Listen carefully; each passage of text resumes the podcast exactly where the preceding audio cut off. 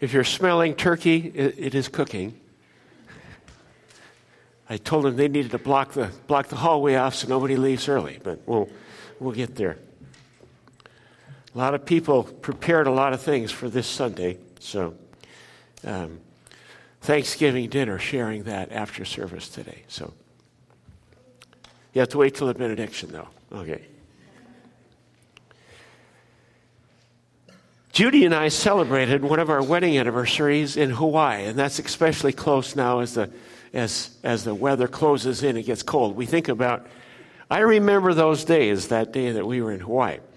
One of the first things that that I noticed about this tropical paradise was that the weather seemed to be about the same every single day. It was sunny, it was 80 degrees, there was an ocean breeze, sometimes a little rain in the afternoon, and then it got sunny again. This weather pattern seemed very consistent and predictable, and I thought, you know, I, I could get used to this. One afternoon, as I was laying on the, the sun by the pool looking out over the Pacific Ocean, I struck up a conversation with the groundskeeper that worked at the condominium complex where we were staying. And I asked him how he liked living and working in this tropical paradise. He answered, Well, you know, I, I grew up in eastern Washington. Enough said, I thought. That's, that's enough. He said, I like the variety of the four seasons, the changes. He said, the weather here is always the same. It gets monotonous, it's boring at times. I thought, what? Spokane? Maui? Maui? Spokane? What's wrong? Is this guy crazy? Many of us would like to live in that tropical paradise comfortable, consistent, predictable. In fact, we have friends that moved there from Seattle and they actually like it. Okay, they actually like it. Well, many of us would like our lives to be a tropical paradise as well. Comfortable, consistent, predictable, no surprises, no change, no stress, just paradise all the time. Unfortunately, Life is not so simple, comfortable, or predictable. Life is just not paradise all the time. In fact, life is not so much paradise as it is process. We experience change. We have rain and snow and hail and ice and wind. We experience seasons, different seasons. We all experience different seasons, a change in circumstances, new challenges. And if you're like me, you will likely ask God, What happened to my paradise? If you've asked God that before, you're in good company. Well, today we're going to look at a passage of Scripture that talks about seasonal changes. The prophet Isaiah uses an illustration from agriculture, farming, and different seasons. And this is all about God's farming process. Could you pull me down just a tad? I feel like I'm a little loud. We're going to talk about God's farming process and how God accomplishes different tasks in different seasons. And I'd like us to turn to the book of Isaiah, be on the projection as well. Isaiah, the 28th chapter, verses 23 to 29. Isaiah 28, starting with verse 23. Listen and hear my voice. Pay attention and hear what I say. When a farmer plows for planting, does he plow continually? Does he keep on breaking the, and harrowing the soil? When he has leveled the surface, does he not sow caraway and scatter cummin? Does he not plant wheat in its place, barley in its plot, and spelt in its field? His God instructs him and teaches him the right way. Caraway is not threshed with a sledge, nor is a cartwheel rolled over cummin. Caraway is beaten out with a rod and cummin with a stick. Grain must be ground to make bread, so one does not go on threshing it forever. Though he drives the wheels of his threshing cart over it, his horses do not grind it. All this also comes from the Lord Almighty, wonderful in counsel and magnificent in wisdom. Today we're going to talk about farming. Now, I know the closest most of us come to farming is mowing our lawn. But there are people here that actually know all about farming, and they'll correct me if I make any mistakes at the end of the service, I hope. This parable about farming has some significant lessons to teach us about life, God's farming process. The, the primary recipient of this farming parable is the nation of Israel.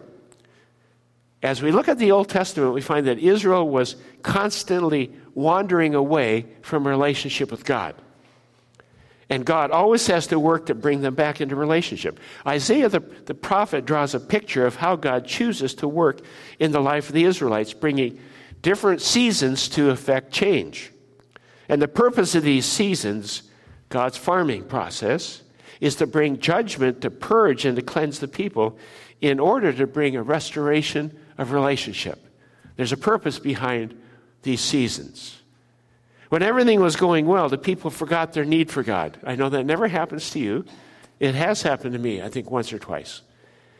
And in their life and in ours, God brings tough times to remind them of how they need God.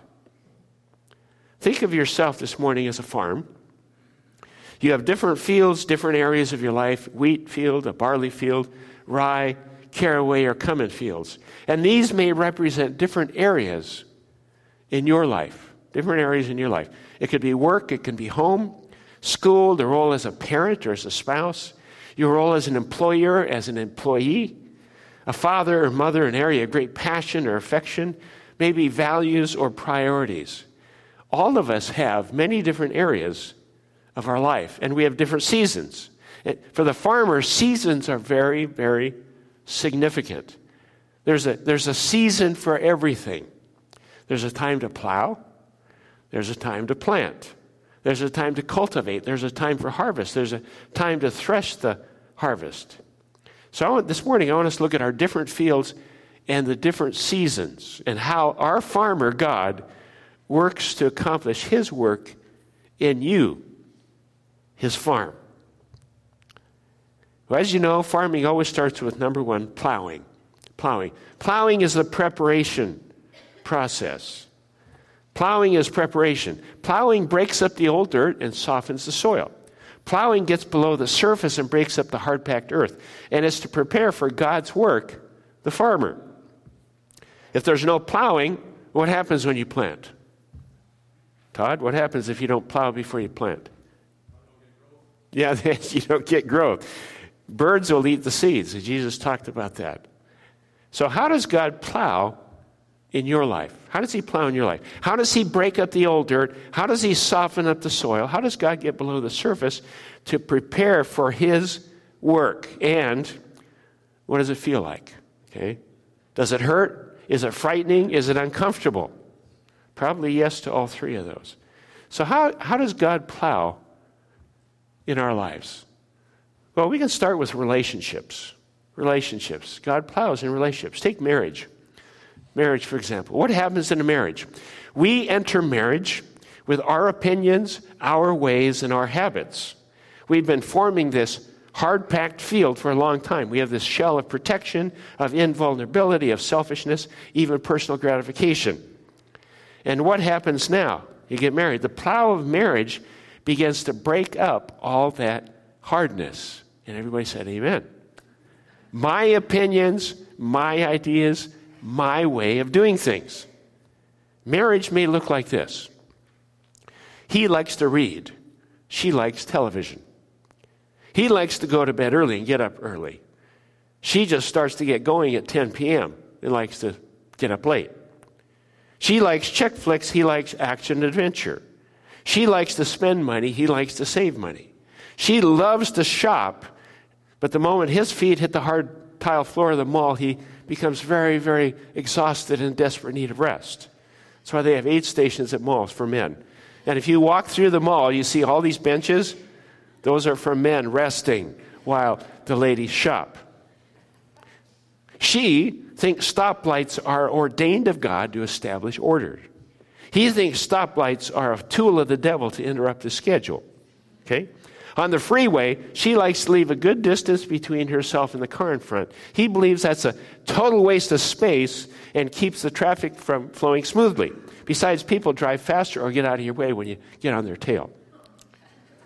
He likes smooth jazz music, she likes R&B. He likes ballroom dancing, she likes dancing to country music. Get the picture?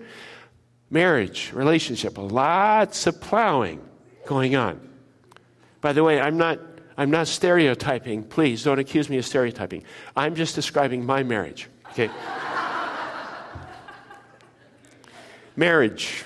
Marriage functions as a God ordained plow, breaking up the hard pan, getting below the surface of the soil. Is it painful?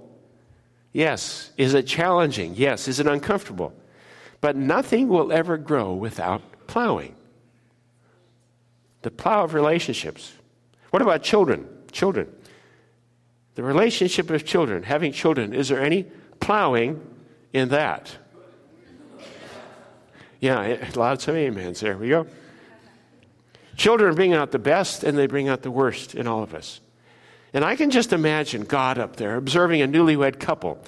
They both work, they have plenty of money, they spend plenty of time together, they get lots of sleep, they're busy buying clothes and furniture, they both drive nice cars, they go out to eat all the time. And God looks down from heaven and says, They're having entirely too much fun. I'm going to give them a baby. So baby comes. She used to dote on her husband. Now she dotes on baby. When the new parents enter the room, the entire focus is on the baby. Remember those really nice Facebook picture posts of her husband? Gone. Gone. All you see now is baby pictures, baby videos, and baby stories. It's sickening. He just disappears. He's been replaced by a baby. And now he's stuck behind the video camera, iPhone, and he totally disappears from photographs until he's about 73. And they say, Man, you look old. You didn't see that. Plowing. You bet. Having children requires patience, self denial, understanding, wisdom, self control, and is very demanding. Does having children do some plowing? Absolutely. What about roommates? roommates. Plowing, a college dorm, a shared apartment, what that might be. Right out of college, our daughter Brittany moved to Los Angeles to pursue a music career. She had a new truck, a little money in the bank, clothes, and a place to sleep on a friend's couch. And her journey could be described as roommates. Roommates. One time she joined two other 20 somethings in renting a house. They needed a fourth to be able to afford the rent. That's how it goes. So they got one, an elderly woman in her 70s. And Brittany thought, oh, this is going to be great, a really nice grandmotherly type woman. Not so much. This lady was an elder nightmare, an angry, cranky, moody, confrontational. She was as difficult as she could possibly be. Among the many of her antics, she would remove the toilet paper from their shared bathroom. A big problem if, if you aren't paying attention and Brittany wasn't. Trying to, we remember that story? Yeah. You bring it. Trying to love the un- unlovable roommate. Is there plowing going on? Yes. You name the relationship, there's plowing that goes on in relationship friends, work partners, and relatives. And relationships produce plowing tensions that break up our hard packed dirt. And it usually, usually hurts, it's very painful. Or maybe it's a church relationship. One person confessed to me, I have never been hurt so bad before. And he was a Christian. He went to my church. Chances are you opened up your soil and trusted, and therefore it hurt all the worse. Hurt can be magnified by its proximity in relationship. The closer you are, the more it hurts. Relationships. A lot of plowing going on. A lot of plowing going on in relationships. Then there are circumstances. Circumstances. We experience the plow of circumstances, tests, trials, and fires. God will plow our field through circumstances. It might be a, a health crisis that breaks up our dependence on the physical. It might be a financial disaster that breaks up our focus on money. Maybe you're out of work and it breaks up our focus on security, on self. Retirement what do I do now? The emotional distress, depression, the death of a loved one. God plows through circumstances that we experience. And through plowing, God softens our heart, opens our hearts in a new way, and brings a new receptivity to God. God plowed Israel. God plows us and it's painful. But if we are to be open to God's seed, to become fruitful, we must be plowed.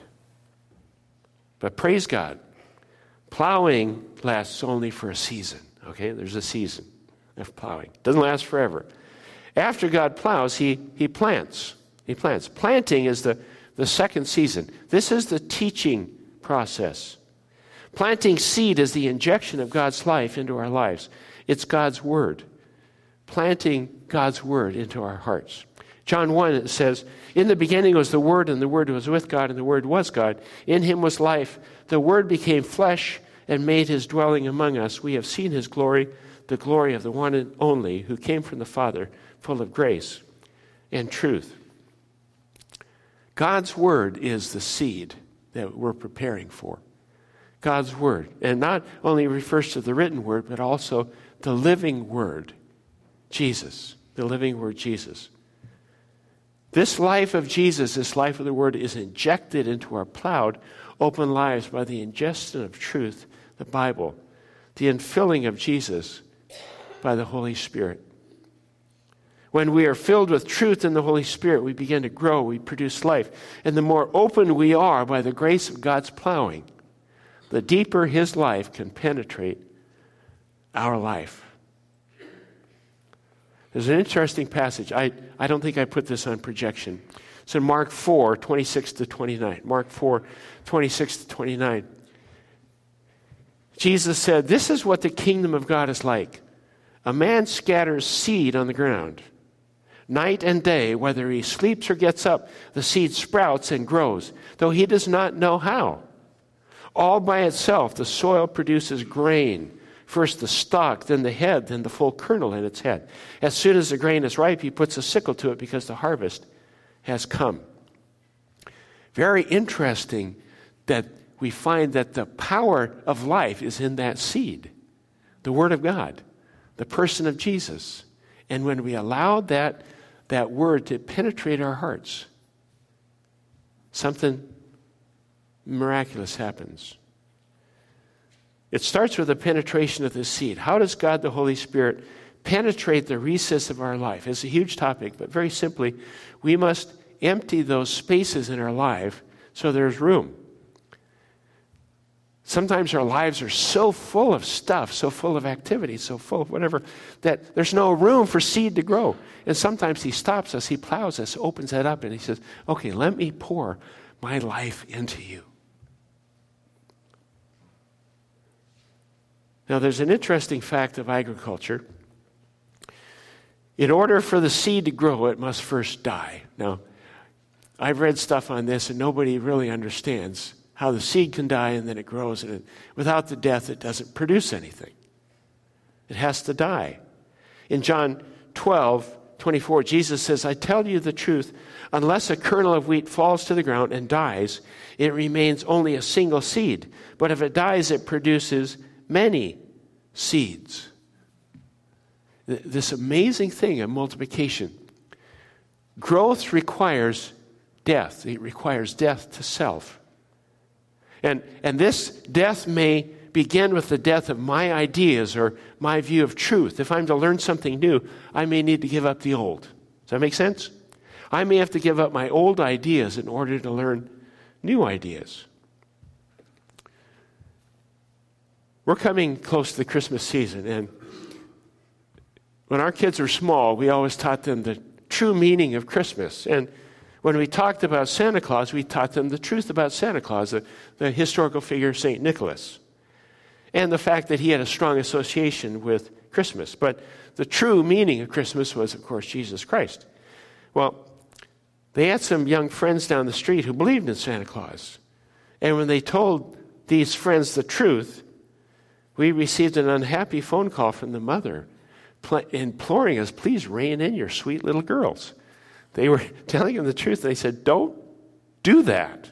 Well, in order for them to understand the truth, they had to give up the old. You have to give up beliefs that are not true in order to embrace truth. That's, that's death of one thing to embrace life in another. Then there was the tooth fairy since believing in the tooth fairy did not seem to interfere with theological history and truth, we played along with it. We did. I'll admit we did. However, we knew our kids knew when they informed us that their friends got a dollar per tooth instead of 25 cents. Then we knew they knew the truth about that. Now, there are exceptions to giving up old knowledge for new. In preschool, we learned that turning a frog into a prince was a fairy tale. In college, we learned that turning a frog into a prince was science. Just saying. Anyway,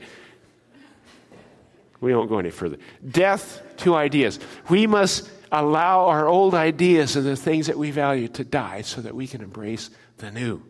Giving up old ideas. Death of the seed. Giving up my will. Surrender to God and His purposes, His plans, His methods, His priorities, His agenda. We don't like giving up control.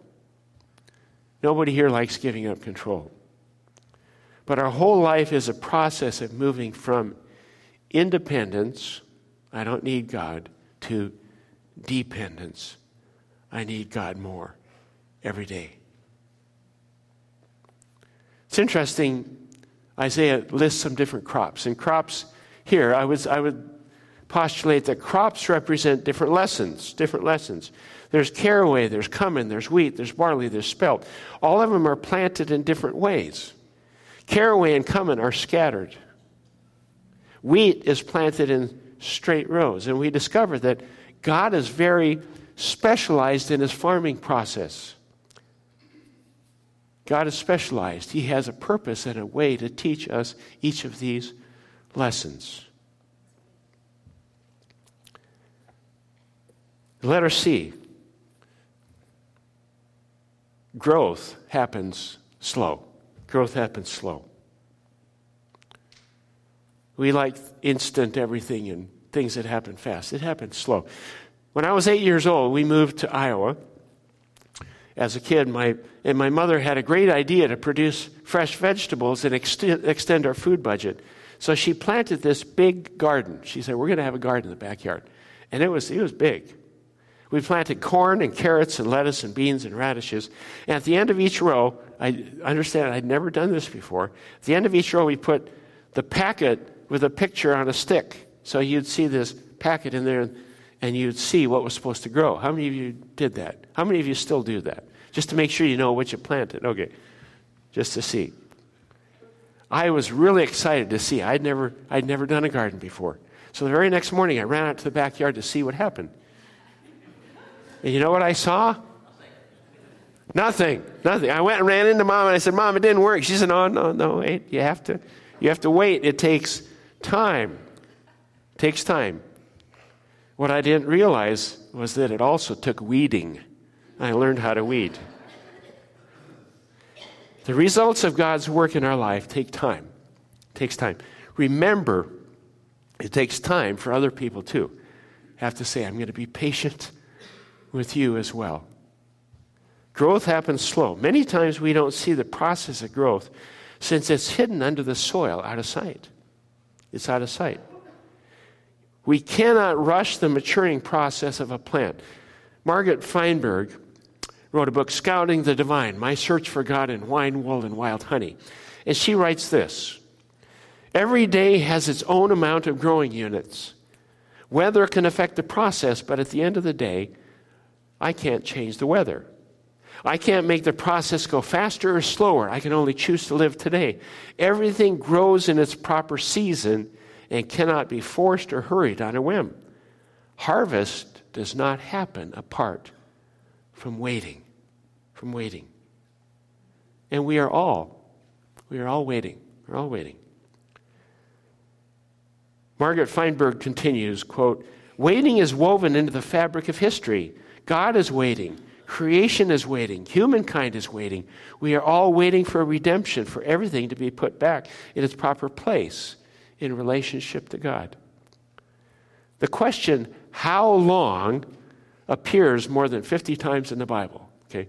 So if you want to quote scripture, just say, How long? Go ahead. You can say that, ask God. Say, I'm just quoting scripture. How long? There are really two waits the great wait at the end of time, culmination history, and our own personal, personal wait. And waiting always leads to the same place in between. Not fully here and not fully there. Feinberg writes In between is that place of blind trust where the precepts of faith meet the narrow path of fortitude. And movement is demanded, though there's no definitive place to go but forward. The worst part, she writes about in between, isn't the uncertainty, discouragement, or frustration, but that sometimes I think God likes it when we're there. Humility is created. We pray in desperation, learn all, of, all over again that when we wait, we're dependent on God. How long, we ask God. He looks down from heaven, smiles, and schedules another delay. Margaret Feinberg, any of her writings are awesome. Waiting. So God plows us, then He grows us. After we've grown, then God purifies us. Letter, number three is purification. This is the transformation process, the refining process. God brought judgment on the nation of Israel for one purpose to purify them, to purify them from false gods, pride, independence, and arrogance, to holiness, righteousness, purity, and loyalty to God. Purification of the transformation process is accomplished by God in different ways. It's another thing. It's accomplished in different ways. It says caraway is beaten with a rod. Cumin is beaten with a stick. Grain is ground to make bread. What is, what is the purpose of this process of purification? First of all, it's separation. Separation. Threshing separates the useless from the useful. It separates the, the seed from the chaff. The seed is the head of the grain that has nutritional value. The chaff is the outer shell that has no use for consumption. Beating the grain is not to destroy the crop. Some would think God's judgment is to destroy Israel. But the purpose is purification, transformation, separating the useful from the useless. God threshed Israel through tough times. One writer says, Afflictions are God's threshing instruments designed to loosen us from the world, to separate between us and our chaff. And again, God uses different instruments, relationships, circumstances, difficult times to accomplish His work. So many things in our lives hold us back from being all that God wants us to be. So God allows or brings things into our lives to separate us from the non essentials from the unimportant. God has a purpose for you and your life. He has a legacy for you. He has a, a hope and a future. But we all need some refinement, purification, and transformation before He can use us fully. Separation. Then there's breaking. Breaking. After the grain is separated from the chaff, then it's crushed by a millstone. Why? Grain, grain must be further broken down to be made into flour to make bread. In order for the grain to be useful, it has to be broken down further. Say, more? You got to be kidding. Sometimes he separates us and then he breaks us down so we can be made into something greater. Jesus understood this well. In John 6:35, Jesus said, "I am the bread of life. He who comes to me will never go hungry. He who believes in me will never be thirsty. And in Isaiah 53, it says of Jesus, He was despised and rejected by men, a man of sorrows and familiar, familiar with suffering. Like one from whom men hide their faces, he was despised, and we esteemed him not. Surely he took up our infirmities and carried our sorrows, yet we considered him stricken by God, smitten by him, and afflicted. But he was pierced for our transgressions, he was crushed for our iniquities. The punishment that brought us peace was upon him, and by his wounds we are healed. Healed. Jesus was crushed, he was broken so he could give life.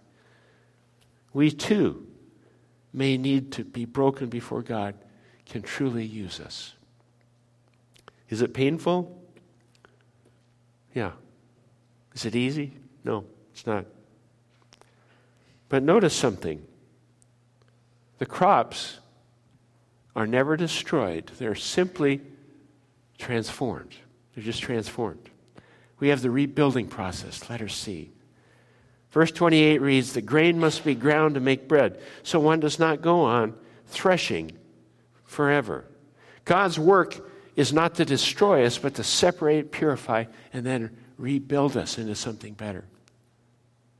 And God knows exactly how much threshing, grinding, and rebuilding we need. Finally, we have reproduction. Like grain made into bread gives and sustains life, so God uses us to give his life to those around us.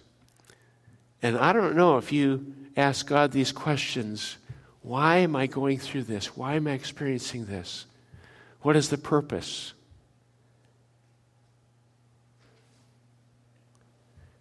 Gary Richmond wrote, wrote a, a booklet called A View from the Zoo. A View from the Zoo. And he tells us about the birth of a giraffe. This is his narrative about the birth of a giraffe. He writes The first thing to emerge are the baby giraffe's front hooves and head. A few minutes later, the plucky newborn calf is hurled forth, falls 10 feet, and lands on its back. Within seconds, he rolls to an upright position with his legs tucked under his body. From this position, he considers the world for the very first time and shakes off the last vestiges of the birthing fluid from his eyes and his ears. The mother giraffe lowers her head long enough to take a quick look. Then she positions herself directly over her calf. She waits for about a minute. Then she does the most unreasonable thing. She swings her long, pendulous leg outward and kicks her baby so that it is sent sprawling head over heels. When it doesn't get up, the violent process is repeated over and over again. The struggle to rise is momentous. As the baby calf grows tired, the mother kicks it again to stimulate its efforts. Finally, the calf stands for the very first time on its wobbly legs. Then the mother does the most remarkable thing she kicks it off its feet again. Why? Why? She wants it to remember how it got up. In the wild, baby giraffes must be able to get up and as quickly as possible in order to stay with the herd where there's safety. Lions, hyenas, leopards, and wild hunting dogs all enjoy young giraffes, and they get it too if the mother didn't teach her calf to get up quickly and get with it. You may feel like that newborn giraffe. God wants us to learn we read in God's wisdom, verse 29 says, All this also comes from the Lord Almighty, wonderful in counsel and magnificent in wisdom. Seasons don't last forever. God doesn't plow forever. God doesn't plant forever. God doesn't thresh forever. Each has a season. What season are you in right now? Which field is God working in? And what is your response? Hebrews 12:11 says this, no discipline seems pleasant at the time, but painful.